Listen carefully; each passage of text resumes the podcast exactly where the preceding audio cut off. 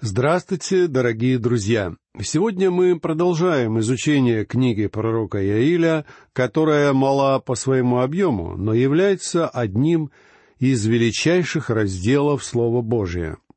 На нашей прошлой лекции мы подробно говорили о нашествии саранчи, о котором Иоиль говорит в самом начале своей книги. В четвертом стихе первой главы мы прочли «Оставшиеся от гусеницы ела саранча, Оставшиеся от саранчи ели черви, а оставшиеся от червей доели жуки. Забегая вперед, мне хотелось бы сказать, что далее Иоиль перейдет от этого конкретного нашествия саранчи, происшедшего в его время, к описанию Дня Господня, который начнется с периода Великой Скорби. Как начнется этот период? Начало будет положено четырьмя всадниками апокалипсиса. Там будет ложный мир, а потом разразится война, за которой последует голод, а потом придет бледный конь смерти. На нашей прошлой лекции мы говорили, что гусеницы, саранча, черви и жуки — это лишь разные слова для описания одного и того же явления. Мне кажется, что между четырьмя отрядами саранчи, о которых говорится у Иоиля, и четырьмя всадниками апокалипсиса прослеживается довольно четкая связь. В период великой скорби придет уже не саранча, а нечто гораздо худшее, и прокатится это зло не по одной стране, а от края до края земли. Когда Иисус Христос возвратится на землю, чтобы установить свое царство, мир будет в полном запустении. Теперь прочитаем пятый стих первой главы книги Иоиля. «Пробудитесь, пьяницы, и плачьте, и рыдайте все пьющие вино о виноградном соке, ибо он отнят от уст ваших». Прежде всего саранча напала на виноградники. Она опустошила их все, и вина для пьяниц больше нет. Алкоголики начали лечиться раньше, чем сами того захотели. Пить больше было нечего. Так мы узнаем, что еще до начала падения израильского народа его величайшим грехом было пьянство. Нам часто напоминают о том, что большая часть несчастных случаев на дороге происходит по вине тех людей, которые пользуются своей свободой и своим правом пить алкоголь. Целые семьи, отправившиеся на отдых за город, погибли из-за того, что пьяные водители врезались в их машины на полной скорости. Возможно, меня упрекнут в том, что я вмешиваюсь в сферу политики. Но, друзья мои, я изучаю Слово Божие, и теперь в нем говорится о пьянстве. Я тоже буду говорить о пьянстве. И если Слово Божие говорит о том, что царь пьяница, я буду говорить о пьянстве наших руководителей. Зная, сколько пьют наши лидеры, перестаешь удивляться, что многие из их решений выглядят так, словно бы их принимали люди, которые не очень ясно соображают. Пробудитесь, пьяницы, и плачьте, и рыдайте. Пьянство с самого начала подтачивало основание израильской нации. Это было единственным грехом, о котором упоминает Иоиль. Он вообще не говорит о поклонении идолам, о великом грехе отвращения от Бога, который впоследствии стал причиной гибели народа. В тот период нация еще исповедовала поклонение Богу. Читаем следующий, шестой стих. «Ибо пришел на землю мой народ сильный и бесчисленный, Зубы у него зубы львиные, и челюсти у него, как у львицы. Здесь саранча сравнивается с армией завоевателей, причиняющей несметные разрушения. Саранча, хотя она и мала по размеру, собравшись вместе, может повалить огромное дерево. Пройдя через поле, засеянное пшеницей, она может оставить за собой лишь ровную голую землю.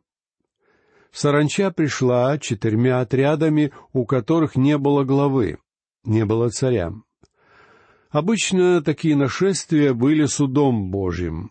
Но то бедствие, о котором говорит Иоиль, стало лишь предупреждением.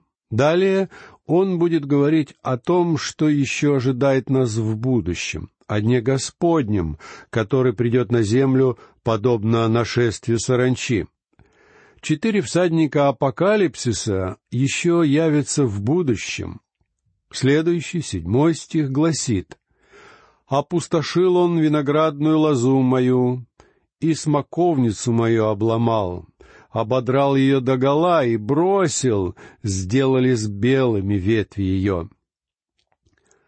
Саранча может уничтожить смоковницу. Она так обглодала дерево, что от него остался лишь голый белесый каркас. Яиль здесь обращается к народу и говорит о том, что что нужно делать, когда наступят подобные времена. Он излагает десять пунктов. Эти пункты народу нужно будет исполнять. В восьмом стихе он пишет. «Рыдай, как молодая жена, припоясавшись вретищем о муже юности своей». Он говорит очень необычные вещи. Во-первых, народу следует рыдать, как молодой женщине, которая потеряла мужа, убитого в бою. Вот как следует рыдать израильской нации. Далее, в девятом стихе, пророк изрекает прекратилось хлебное приношение и возлияние в доме Господнем. Плачут священники, служители Господни. Прекратилось хлебное приношение и возлияние в доме Господнем. Иными словами, жертвы более приносить невозможно. И, во-вторых, плачут священники, служители Господни. Вновь повторяется то же самое. Плачут и пьяницы, и священники. Бедствие затронуло всю систему общества. Этот стих позволяет нам сделать вывод о том, что пророк Иаиль находился тогда в Иерусалиме. Ведь он говорит о священниках, которые служат в Доме Господнем. В следующем, десятом стихе сказано «Опустошено поле, сетует земля, ибо истреблен хлеб, высох виноградный сок, завяла маслина. Не было ни оливкового масла, ни винограда, ни зерна. Три главных сельскохозяйственных продукта израильтян были уничтожены. Даже земля начала сетовать. Здесь народ и земля очень тесно связаны. Закон Моисея был дан не только народу, но и земле. Иоиль обращался к пьяницам, обращался к священникам, а теперь он будет говорить к земледельцам. В стихах одиннадцатом и двенадцатом говорится «Краснейте от стыда, земледельцы, рыдайте виноградари о пшенице и ячмене, потому что погибла жатва в поле, засохла виноградная лоза, и смоковница завяла, гранатовое дерево, пальма и яблоня, все дерева в поле посохли. Потому и веселье у сынов человеческих исчезло. Вот третье повеление Иоиля — краснейте от стыда, земледельцы. А вот четвертое — рыдайте виноградари. Виноградари — это владельцы виноградников.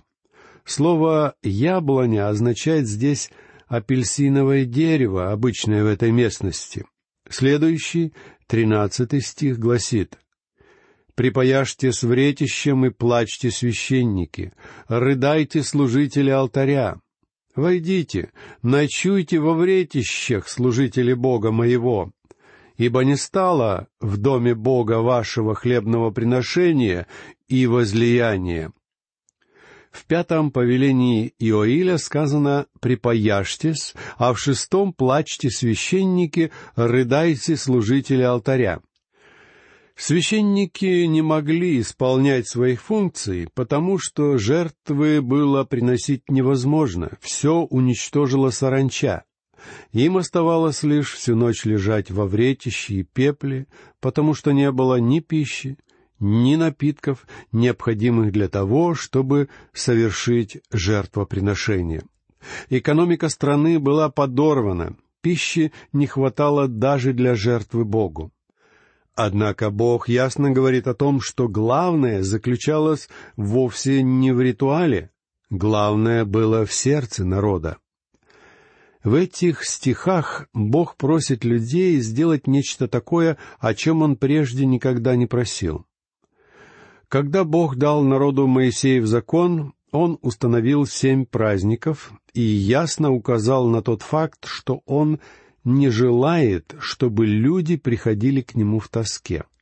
Он хотел, чтобы народ входил в Его дом с радостью в сердце. Вы обратили внимание на то, что сегодня в собраниях христиан очень мало радости. Меня даже обличают за то, что я рассказываю смешные истории. Иногда я вижу, как святые сидят с суровыми лицами, на которых никогда не появляется улыбка. Я думаю, таким людям следовало бы почаще улыбаться. Это пошло бы им на пользу. Сейчас нет радости, друзья мои, ее нет так же, как во времена Иоиля. Но почему Бог впервые говорит своему народу, «Я желаю, чтобы вы горевали, я хочу, чтобы вы пребывали во вретище и пепле, я хочу, чтобы вы рыдали». Ведь прежде он говорил людям, «Я желаю, чтобы вы приходили ко мне с радостью». Причина заключается во грехе народа. Именно поэтому радости нет и в наши дни. Сейчас люди очень много работают. Музыка звучит все громче, шутки становятся все грязнее, иначе никто над ними не смеется. Даже в наших церквях громкий смех стал считаться чем-то греховным. Друзья мои, куда же подевалась наша радость? Она исчезла из-за греха. Бог не дает нам радости.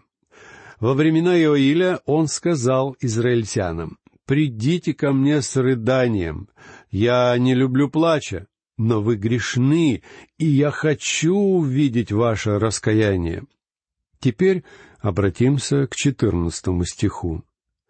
«Назначьте пост, объявите торжественное собрание, созовите старцев и всех жителей страны сей, в дом Господа Бога вашего и взывайте Господу». Вот седьмое требование, явленное через пророка. «Назначьте пост». Бог никогда прежде не просил ни о чем подобном. Бог даровал своему народу празднество, и он никогда не устанавливал поста до тех пор, пока народ не погрузился в грех. Единственный грех, разрушивший нацию, о котором упоминает Иоиль, — это пьянство. Оно лишало народ способности нормально мыслить. Люди были не в состоянии выносить здравые суждения. Восьмое требование звучит так. «Объявите торжественное собрание». Иными словами, людям нужно было собраться всем вместе. Бог желал, чтобы все они радовались в Его присутствии. Но теперь Он говорит о торжественном собрании. Девятым требованием Бога стало такое. «Созовите старцев и всех жителей страны сей в дом Господа Бога вашего». Настало время пойти в церковь.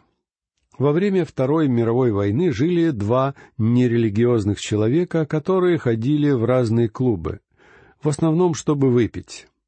Но однажды, в воскресенье, они встретились в церкви.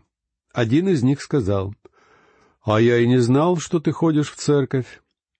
Тот ответил, «Да я и не хожу. Я сегодня здесь в первый раз. Но мой сын сейчас на фронте, и я подумал, что настало время пойти в церковь. Друзья мои, времена великих потрясений приводят людей к Богу. Жители страны должны собраться вместе и объявить пост. Десятое повеление звучало так «Взывайте Господу». Почему? Потому что Бог милостив, Бог исполнен благодати, Бог желает прощать. Наш Бог это чудный Бог. В то тяжелое время люди должны были прийти к Нему, и Он услышал бы их молитву и ответил бы на нее. Иаиль дал народу предостережение и передал ему повеление Божье. Если они желали обрести благоволение Божье, им следовало исполнить их. Далее он мастерски переходит от конкретной ситуации, имевшей место в его время, то есть от нашествия саранчи к концу времен и ко дню Господню. В пятнадцатом стихе первой главы мы читаем такие слова. «О, какой день! Ибо день Господень близок, как опустошение от всемогущего придет он. О, какой день! Иоиль, о каком дне ты говоришь? Ибо день Господень близок, как опустошение от всемогущего придет он. Нашествие саранчи было моделью, предвосхищением того, что случится в будущем. Это было предостережение и образ грядущего Дня Господня. Людям следовало задуматься об этом.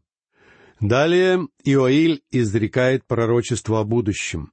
Это будущее, обетование о котором было дано Давиду, станет подлинным царством. Война прекратится, на земле будет мир. Об этом говорили все пророки, но они также говорили и о событиях, которые здесь возвещает Иоиль, о дне Господнем. Понятие «День Господень» следует изучать в сопоставлении с другими символическими днями, о которых говорится в Писании. Мы с вами живем в период, который Писание называет Днем Человека. Он начался при Навуходоносоре, а Иисус назвал его временем язычников. В Евангелии от Луки, в главе 21 в стихе 24 мы читаем такие его слова. «И Иерусалим будет попираем язычниками, доколе не окончатся времена язычников». Мы живем в день человека. Сегодня суд творит человек. Мы обращаемся в суды, но не призываем Бога. Мы полностью забыли о Нем. Его имя используется лишь для того, чтобы изрыгать богохульство. Доктор Льюис Перри Чейфер дает такой комментарий в связи с понятием «День человека». Эта тема, иногда затемненная переводчиками, возникает в Новом Завете всего лишь раз, а именно в первом послании к Коринфянам в главе 4 стихе 3. «Для меня очень мало значит, как судите обо мне вы или как судят другие люди. Я и сам не сужу о себе».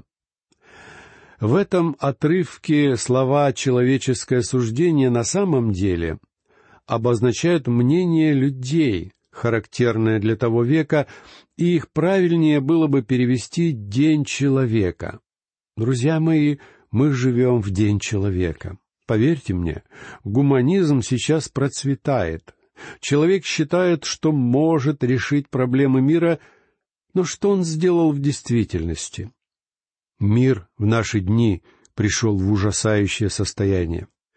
Каждый новый политик, приходящий к власти, считает, что он знает правильный ответ.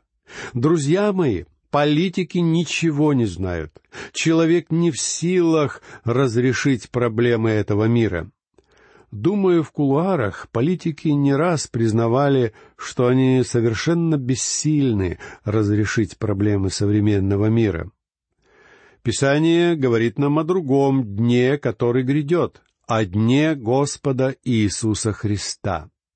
В первом послании к Коринфянам, первой главе, стихах седьмом и восьмом, Павел писал, «Так что вы не имеете недостатка ни в каком даровании, ожидая явления Господа нашего Иисуса Христа, который и утвердит вас до конца, чтобы вам быть неповинными в день Господа нашего Иисуса Христа». Что означают слова «День Господа нашего Иисуса Христа»?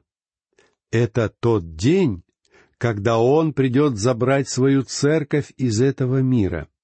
А затем церковь предстанет перед престолом суда Христова.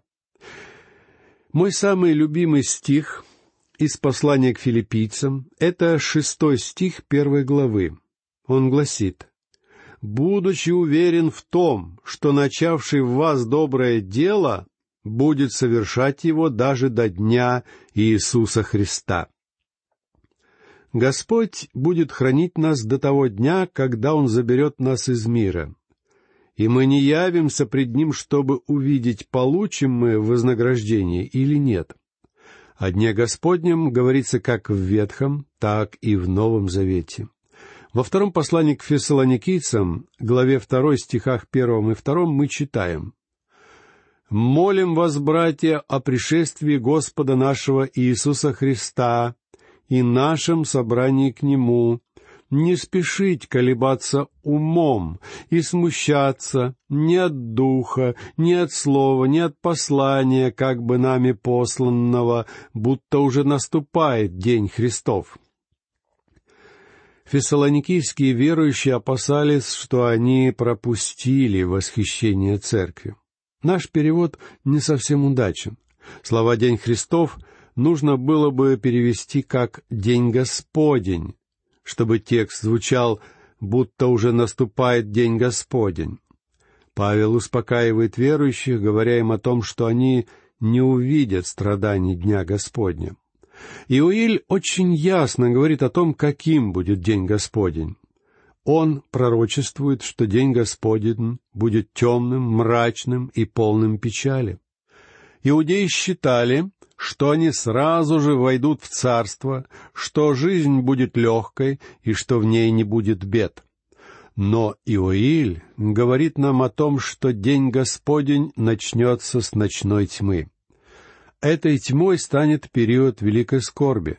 Она будет подобна нашествию саранчи, которая пришла на землю четырьмя отрядами и четырем всадникам, которые пронесутся по миру в то время.